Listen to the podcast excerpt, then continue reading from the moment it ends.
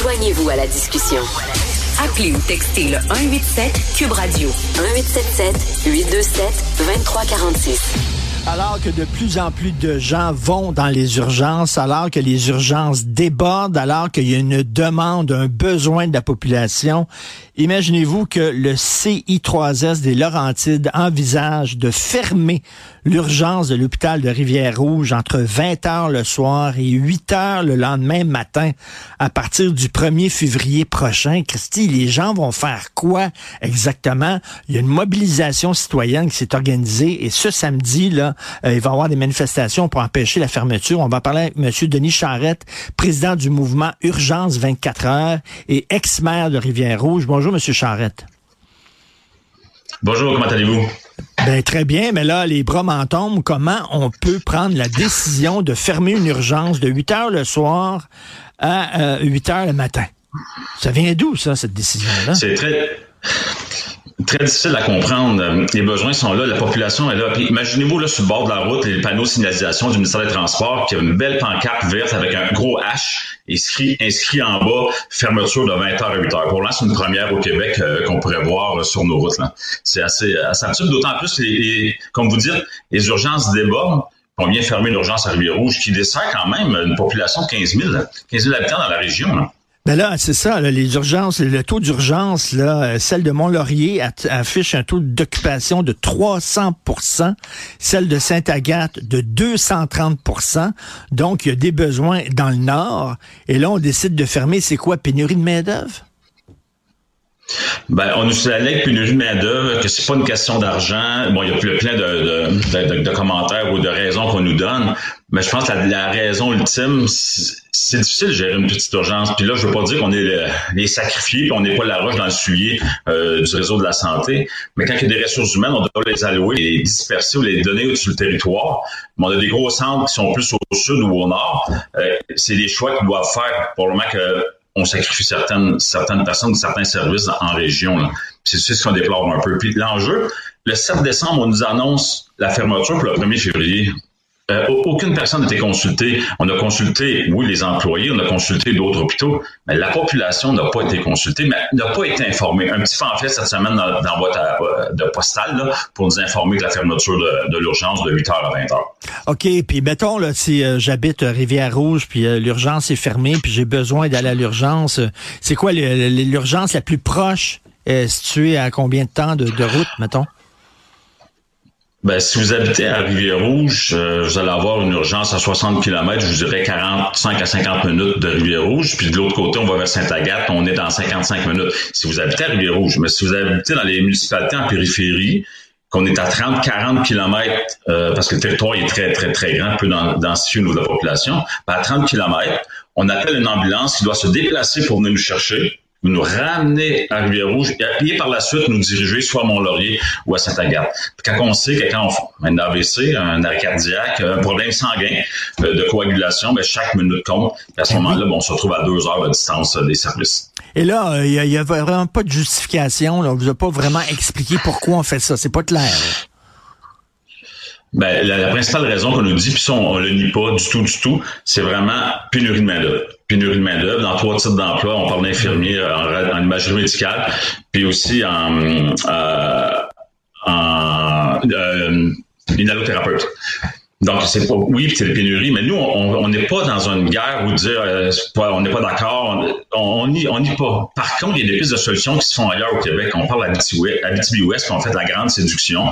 Ils ont réussi à recruter plein d'infirmières qui venaient, qui venaient de l'extérieur, outre-mer, mais aussi de l'extérieur de leur région pour pouvoir combler des postes faut s'associer à un mouvement citoyen, faut s'associer à la population pour trouver des pistes de solutions, soit en logement, en service de garde, euh, alimentation culturelle, euh, parascolaire pour les enfants. C'est ça une culture. C'est là que les gens vont venir s'établir. Pas juste un emploi, dire je, vais travailler, je vais rester où. C'est tout ce qui est en périphérie, puis c'est un gros morceau pour euh, l'attraction et la rétention du personnel soignant.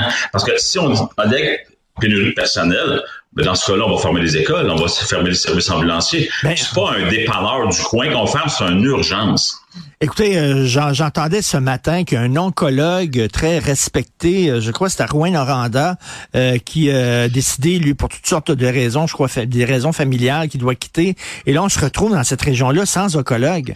c'est quand même, c'est assez grave ce qui se passe dans les régions. Les gens des régions doivent avoir le sentiment qu'ils sont un peu abandonnés. Mais cela dit, bon, on tente d'attirer les gens parce que les, les médecins qui décident d'aller en région sont davantage payés. Hein. On leur donne un, bonus pour qu'ils puissent s'établir là, mais ça n'a pas l'air d'être suffisant. Ben, pour les médecins, c'est une mesure d'attraction, une mesure d'avoir des, gens sur le terrain, mais on ne l'offre pas dans d'autres types d'emplois. Euh, je ne dis pas de l'être en général, mais quand c'est une situation d'urgence, hein, disons-le comme ça, mais euh, quand il y a de l'attraction au niveau des infirmières, une allothérapeute ou en imagerie, c'est intéressant de le voir. Actuellement, c'est pas une mesure qui est permise par le ministère de la Santé. C'est pas une, mesure qui peut être mise dans l'application. Puis quand on, a donné des, sommes importantes pendant la pandémie, on a donné des sommes importantes, puis je suis bien heureux euh, d'être encore en santé. Mais cet élément de santé-là, elle est aussi euh, nécessaire. Notre santé vaut autant, nous, dans notre région ou en région, que dans les grands centres. Et comme vous l'avez expliqué, c'est qu'on n'a pas vraiment consulté la population. On a mis euh, un petit feuillet explicatif euh, dans la boîte aux lettres, puis euh, c'est tout. Il y a un petit côté, là, on, se fout un peu. On dit tout le temps, faut décentraliser le système de santé, il faut revenir sur le plancher des vaches, faut être près de la population. Mais je veux dire, quand on fait ce genre de... Quand on prend ce genre de décision-là, qui a des impacts majeurs dans une communauté, il me semble qu'on s'assoit avec les gens, pour on leur explique les tenants, les aboutissants, qu'est-ce qui va arriver, puis tout ça. Je trouve ça un peu cavalier comme façon de faire, mettons. Là. Cavalier, puis l'ouverture, là, on dit, oh, on veut vous rencontrer, mais on nous rencontre parce que là, on, se manifeste, on met une manifestation, on fait une marche, on a une pétition. Quand vous dites on a 5000 noms sur une population euh, adulte de 12 500 personnes, c'est au-delà de 40% de signatures de l'ensemble de la population contre euh, la, fermeture euh, de l'urgence. Puis il y a des, des, choses qui peuvent être mises en place. Puis on parle des journaux, on nous dit on va mettre des annonces dans les journaux, à la radio. Mais on a une, une population qui est plus vieillissante. Puis c'est pas tout le monde qui est habile avec les médias sociaux. Puis le, journal papier, il, va disparaître. Comment on va rejoindre la, la population via les journaux ou des communiqués?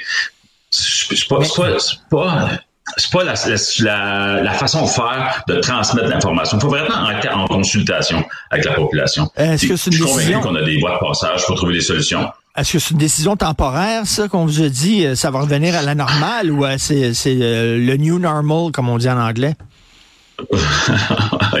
mais là, on nous allègue en disant que ben là, ça va fermer le premier, mais on va travailler pour réouvrir dans quelques mois si on réussit à trouver des ressources. Ben là, je pense que si on met la clé dans la porte, euh, on ne voudra plus la, la, réouvrir par la suite. Puis je fais juste le pont avec nos, nos gens, sur le territoire vont arriver en mars dans un état de panique parce que leur santé est pas bonne. Ils vont sonner la porte, mais ça répondra pas. La porte est fermée. Il n'y a pas quelqu'un qui va répondre derrière pour dire, écoutez, euh, allez à Saint-Agathe. Puis les gens ils se déplaceront pas parce que sont en, en démunis, en difficulté. L'état de santé est précaire. Ils vont retourner chez eux. Puis là, ils vont subir des traumatismes beaucoup plus grands que d'être traités. Puis là, je vais lancer un défi au ministre de la Santé, euh, M. Dubé, s'il peut nous garantir à 100% où il se porte responsable qu'il n'arrivera jamais de décès sur nos routes dû à la fermeture de l'urgence. Ça, je pense que j'aimerais bien ça, bien ça l'entendre de ce côté-là.